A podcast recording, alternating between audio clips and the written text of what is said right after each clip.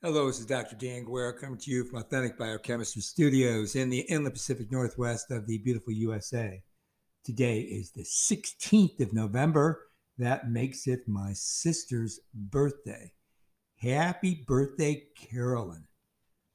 Uh, and it's also 2020. So it's 11 16 2020. So let's get started. Again, this is Authentic Biochemistry. Your host is Dr. Dan Guerra, and I'm doing this podcast always because I have nothing better to do.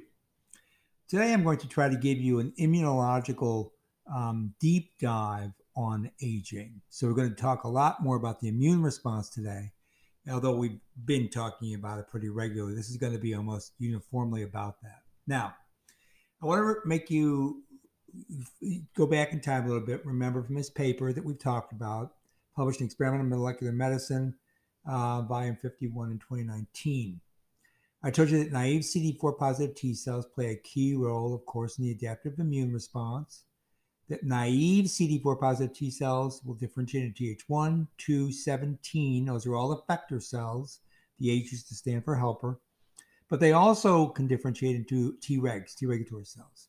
And it has everything to do with the uh, activation of the T cell receptor, which is the result of recombination and uh, a constellation of cytokines which help the, the uh, T cell receptor respond in such a way to induce this differentiation. And we've talked a lot about that. Now, every CD4 positive T cell subset expresses, of course, again, lineage dependent, lineage determining transcription factors. And that basically then activates a lineage specific gene repertoire at the RNA level and then the protein level. TBET was a lineage determining transcription factor for Th1 cells. Remember what they do? They get they clear intracellular pathogens and facilitate transcription of, of the interferon gamma gene, which is associated with antiviral activity.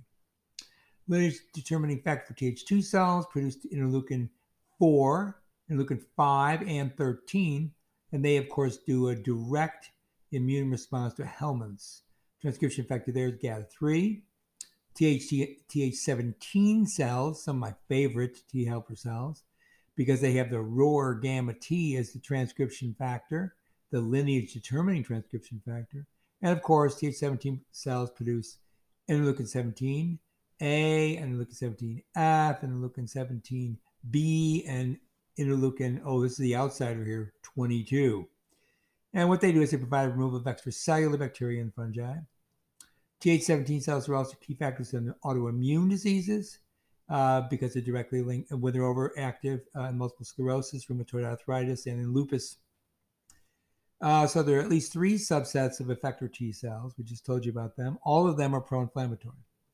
In contrast to that, remember you have the Tregs. They inhibit the differentiation and proliferation of effector T cells. They do that in part by interacting with cell surface um, activating molecules and receptors.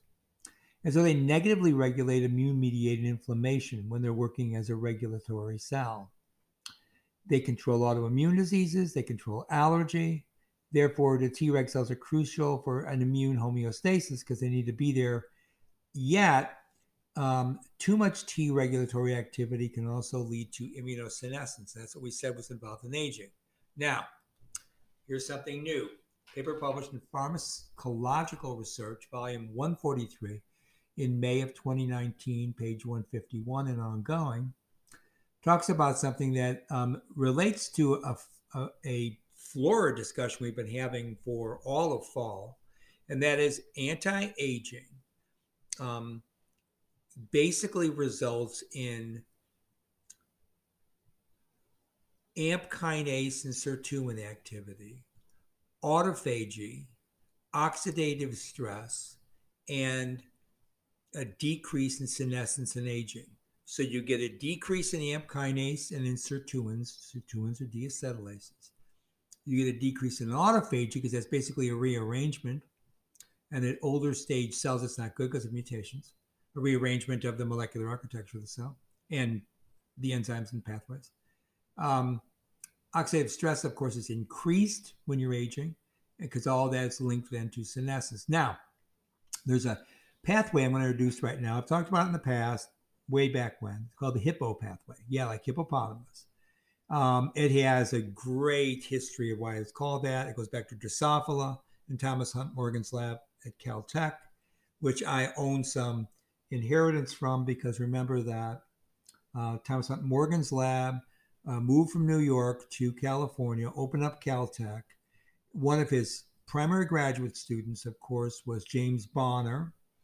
James Bonner was the professor, lead professor, uh, and chair of the uh, graduate committee of one of his best students, who happened to be Frank B. Salisbury. Frank B. Salisbury was my PhD advisor. So there you go. All right, so Hippo pathway coming directly from uh, our good friend Thomas Hunt Morgan and, and uh, Drosophila. So there's a there's a transcription factor system there called the YAP-TAZ. Sorry for all these weird little acronyms, but that is the result of letting geneticists name things. So when you get a decrease in nuclear associated transcription factors YAP and TAZ, you get an anti-aging system. And what that is linked up with is decreasing AMP kinase and sirtuin, decreasing autophagy, decreasing oxidative stress, and decreasing then ultimately SASP, the senescence associated secretory pathway, and the aging process itself. Full sensu stricto in humans. Now, um, what happens during aging is you get an increase in cancer initiation, cancer promotion, cancer progression, and of course, proliferation, or that is metastasis. That is associated with an increase in the hippo pathway nuclear transcription factors, YAP and TAZ. Okay? Now you know why, we, why I wanted to talk about it. Aging, transcription factors. All right, now, paper published in Trends in Cancer, May of 2019. This is volume five. And I'll give you the full citation the, in the notes. So the hippo pathway is a highly conserved signaling pathway, as you might guess. You find it in vertebrates, and you find it, of course, as I said, in Drosophila. That's where it was first found. Key target genes regulate all kinds of biological processes, as you might guess cell proliferation, survival, differentiation, cellular fate, be it apoptosis or autophagy, for example. The size of the organs in the body, that's really interesting. And because of that, tissue homeostasis. Now, core of the pathway, there are a couple of serine threonine kinases, SDs, uh, STKs. Uh, and uh, so there's one of them called the MST1 and MST2. Okay, so MIST1, MIST2.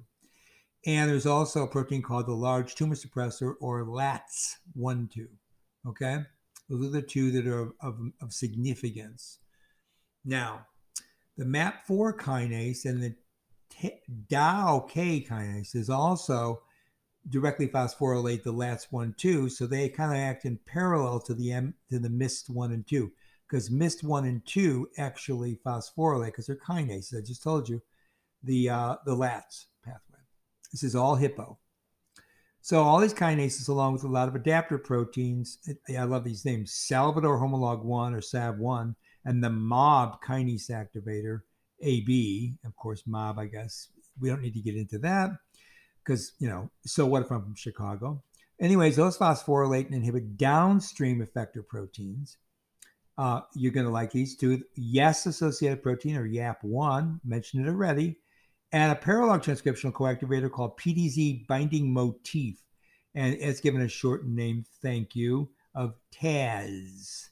It's also known, unfortunately, as WWTR1. We won't go into that earlier nomenclature. And what that protein does is it sequesters all of those kinases in the cytoplasm, and, and it does so by binding those to, I mean, excuse me, the transcription factors, keeps them in the cytoplasm after phosphorylation, and allows them to bind to the 14-3-3 proteins, which we've talked about in the past. So there's also a couple more to talk about. Tumor suppressor neurofibromin 2 or NF2 also has a really cool name, again from Thomas Hunt Morgan's lab. It's called Merlin, the Merlin protein, and that participates upstream of all those kinases and it inhibits YAP and TAZ activity by promoting the activation, uh, thus uh, altering the activation of the pathway, the, the hippo pathway, you see. Now, additional phosphorylation of YAP-TAZ leads to proteasome-mediated degradation, facilitated by binding to a beta TRPC and such regulation prevents then, of course, the YAP-TAZ from accumulating in the nucleus and forming and binding to a family of sequence specific transcription factors called tDNA binding proteins or TEADs. Those tend to mediate proliferative and pro survival genes like the CTGF. Now, what's that? That's the connective tissue growth factor associated in transforming growth factor beta. Okay, so you've got connective tissue growth factor, CTGF. Then you've got that association with TGF, the transforming growth factor beta. And all, both of those play a, a really important role in the pathophysiology of a lot of fibrotic, fibrotic disorders like the fibrosis leading towards uh, uh, liver damage, right?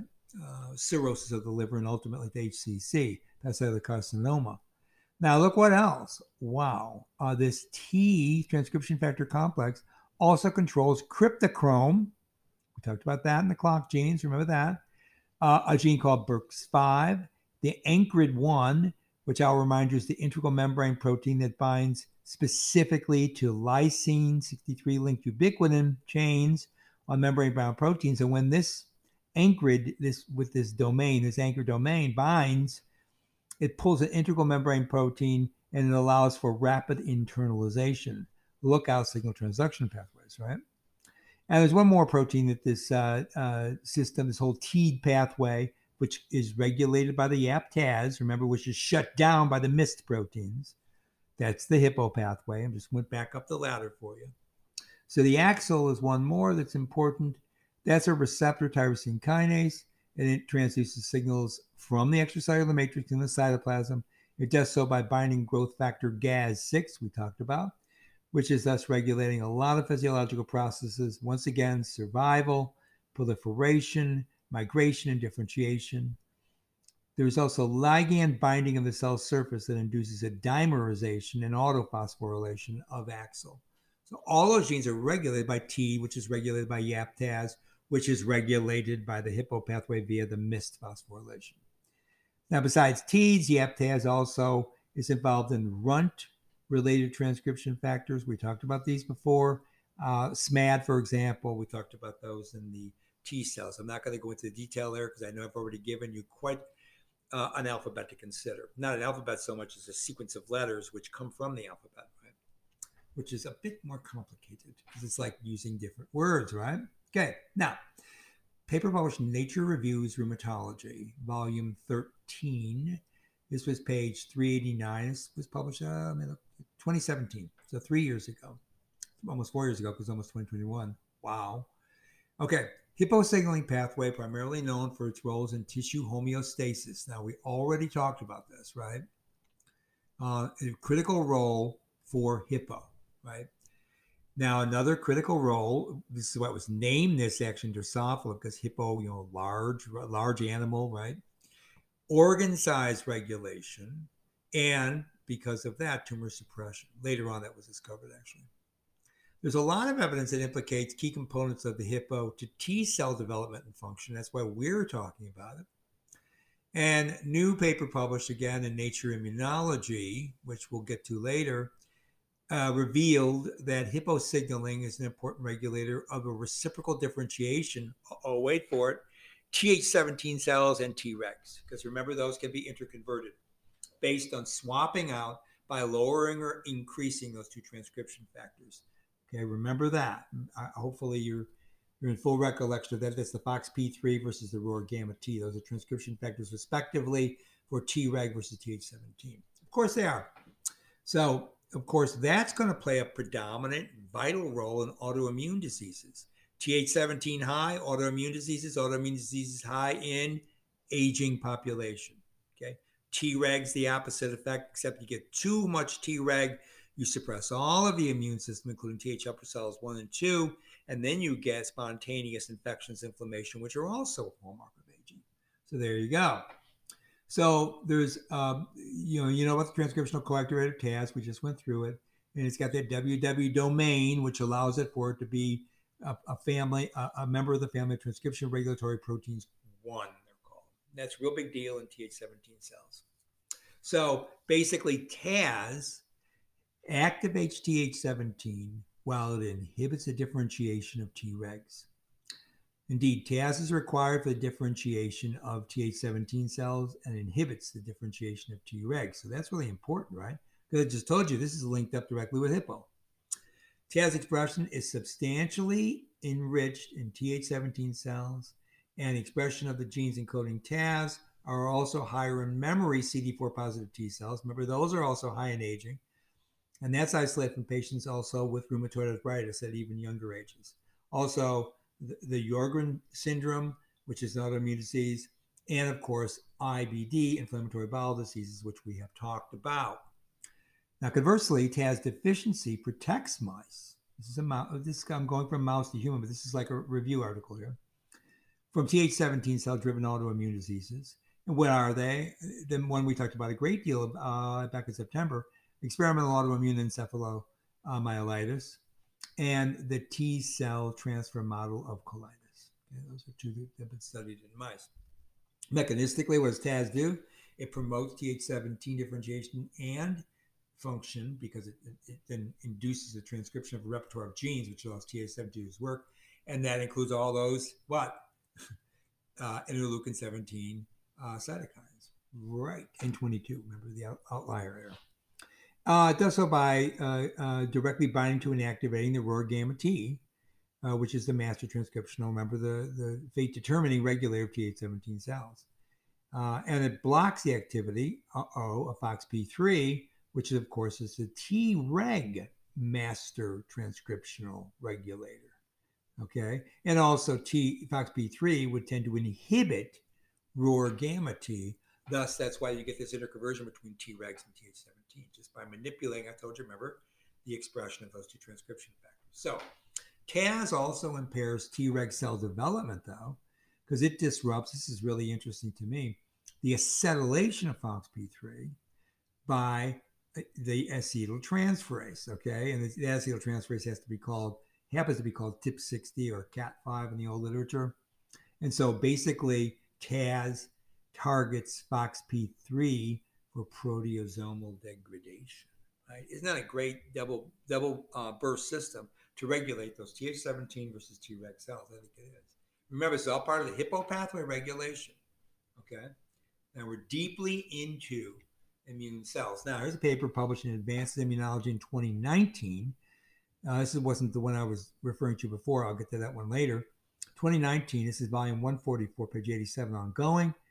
This tells us pretty much what we already kind of know with more detail.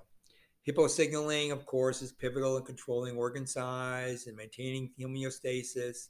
And you see it all the way from Drosophila to mammals. It's important for immune system homeostasis. I hope I convinced you of that from the last detail I told you, the last 10 minutes. Unlike canonical MST, LATS, YAP signaling, remember that, which of course controls tissue growth during normal development and regeneration. Studies regarding hippo signaling in the immune regulation is focusing on the MST1-2, and because they're core kinases, of course, of the hippo signaling, but they crosstalk, as we just mentioned, with all kinds of other signaling pathways in the immune cells. What were those? Just told you, right? FOXP3, right? Remember proteasomal degradation, all that. Um, and of course, the ROR gamma T, activating that, co-activating that in Th17 lineage. All right. So patients bearing a loss of function mutation in MST develop, what would you think? Immunodeficiency syndrome, a complex immunodeficiency syndrome. Isn't that interesting? Now, hippo signaling for innate immunity also has a bit of a history and is storied. Uh, there are reports that MST kinases are required for phagocytosis. Okay, so it's a positive thing. And efficient clearance of bacteria in those phagocytes. It does so by regulating the MST, by regulating re- uh, reactive oxygen species generation. At the same time, it also senses excessive ROS.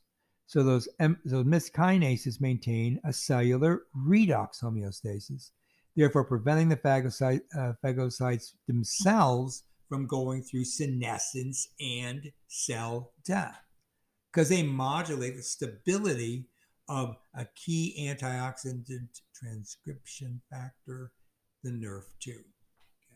And that's interesting, right? Always control within control within control. Significantly, MIST1-2 kinases are critical for regulating T cell activation And you know about the MIST1-2 TAZ axis, which regulates that reciprocal differentiation with Tregs and Th17. That essentially modulates, when you have it, an autoimmune inflammatory response because it alters the interaction between those transcription factors, FOXP3 and gamma T. So the results will suggest to us that hippo signaling maintains that balance and therefore tolerance and inflammation of adaptive immune. Now, if you have hippo signaling failing in a certain chronological system, hello, aging humans, you can understand where all of this is going to go south, which means it's going to go in a direction, uh, if you're on, on the north of the equator, it's going to go down. And when it goes down, when that regulation goes down, you end up with all the morbidities and diseases associated with aging. Okay, so we following along while we got to this point. We I got that off a paper published in Advances in Immunology. So remember that interleukin 17 itself is really full of acti- activities. It's associated with the production of interleukin 1 beta, TNF alpha, those are all pro inflammatory, and it'll do that in all kinds of different cell types. So, interleukin 17D, for example, binds to the interleukin 17D receptor. Um, it also binds, uh, which when that receptor is actually on CD4 positive T cells and B cells. That's going to activate again a pro-inflammatory response. Interleukin 17B, also made from Th17 cells, remember, uh, that, that binds to receptors on chondrocytes and in neurons.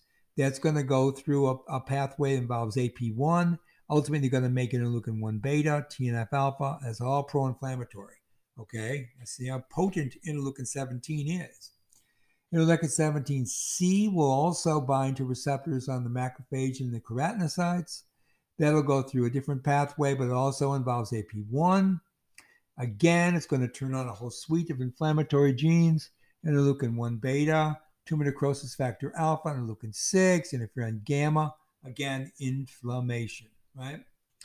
Now, interleukin uh, 17A and F producing cells, there's a whole host of them CD4 positive T cells, CD8 lineage, the gamma delta T lineage, natural killer cells, uh, natural killer uh, lymphocyte, uh, that uh, the uh, innate like um, uh, lymphocytes, all of those cell lineages, right, are going to react with interleukin 17F, again from Th17 after it's been gone through differentiation because of the ROR gamma T, because of that whole TEAD pathway that's regulated once again by the YAP-TAZ, which is regulated by the MIST. If, if MIST is not working, if it doesn't phosphorylate, you get all this turned on. And of course, what's going to happen in those cell systems, again, you're going to get metalloproteinases. It's going to cause a lot of tissue remodeling, really bad for uh, oncogenesis, meaning tumor tumor development will increase. But you also got all these pro-inflammatory cytokines. You look six, uh, TNF alpha. You're going to get COX2. That's a cyclooxygenase 2. You're also going to get uh, G, uh, CSF, granulocyte colony stimulating factor. Um, and so you're well on the way to having an autoimmune etiology from that pathway. Yep. Finally, interleukin 17E. Don't worry, I didn't forget about our friend E. Uh, once again, now this is going to be working in a different cell lineage. Some of them are CD4 positive naive T cells, but also importantly, the innate immune cells, mast eosinophils, right, and basophils, and even epithelial cells. So IL-17F is going to bind to its receptors on those cell types. It's going to go through a series of um, phosphorylation cascades. Ultimately, it's going to lead to apoptosis, and it's also going to lead to the production of Th2 type cytokines in those cells. What are those? Of course, it's interleukin 4, 5, and 13. And it's also going to generate chemokines, which is going to do now go on to transduce the signal even further. So you see all of that coming from the dysregulation of the hippo pathway, which is controlling the transcriptional pattern of transcription factors, which will lead from Treg to Th17. All of that gets corrupted as you age. Right? So this is why you have me here to explain all this to you, because I don't know that you'd be finding this all in the literature yourself. Now, let's go back and talk about FOXP3. I talked about it at great length, but I know that you know not everybody has this clearly in their mind like I do. So let me go back and talk about it. FOXP3, as remember I said it was X chromosome linked, and it's Treg cell lineage determining factor. That's key feature. TGF beta and interleukin 2 actually induce the expression of the FOXP3 in the naive CD4 positive T cells. Remember that. Remember that interleukin 2 binds to Treg receptors, and it, when it does that, it diminishes the residence time and therefore molar concentration of IL 2 in circulation. And so that stimulation of T effector cells, which are also turned on by interleukin 2, becomes attenuated. See? Now, in Tregs, interleukin 2 induces the JAK STAT signaling cascade, and that then, yes, dear friends, will initiate FOXP3 transcription. And you're on your way to making fully active Treg cells. Now, when TGF binds to the TGF beta receptor, SMAD2-3 is going to undergo a phosphorylation and it's going to translocate to the nucleus. Remember that this is all stuff we talked about. The phosphorylated SMAD2 binds to conserved enhancer regions and those remember there were called conserved non-coding sequences. Remember there were there were three of them, CNSs one through three, and that's at the FOXP3 locus, which is actually going to contribute to the regulation of the FOXP3 gene expression because it's all going to be binding to the promoter. So each of those conserved non-coding sequences, remember, contains binding sites for all kinds of transcription factors that are going to further regulate FOXP3. CNS1 is unnecessary for the thymus derived Treg cell generation. That's unique to this. CNS1, though, is important to the periphery derived Tregs or PTregs. CNS2 has a FOXP3 binding site, and they, uh, as these all do, and they contribute to T cell, uh, Treg cell stability, right? And CNS3, let's see what that, uh, yeah, that increases Treg cell generation. Okay, so there you are with all those conserved non-coding sequences that are that are all acting prof, um, positively, moving forward, right? The activity of FOXP3. Now, as a, as a lineage determining factor, of course, FOXP3 is going to activate now all these Treg signature genes. Okay, so that remember that's CTLA4, interleukin 2 receptor alpha, the TNF receptor 18, and the ICOS. We talked about all these recently. All those gene products participate in the suppressive function or differentiation of Tregs. Yeah. Now, mutation and deletion of FOXP3 results in lymphoproliferative diseases, and that can lead to multi organ lymphocyte infiltration, multi organ uh, failure, and indeed high morbidity and death. Now there's a there's a mouse which has a FOXP3 mutation. It's called the scurfy mouse, and it exhibits a severe autoimmune disorder phenotype. So it's similar to the immune dysregulation in polyendocrinopathy and enteropathy, X-linked syndrome, which in humans that's the IPEX. Okay. So we're going to stop here because we're almost out of time hopefully now you're getting totally inured into what I'm describing at the deep biochemical level. We haven't got down to ground level yet, but we're almost there.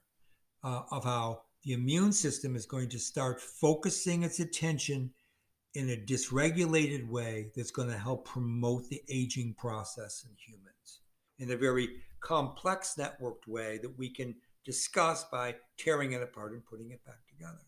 All of this, of course, linked with those clock genes.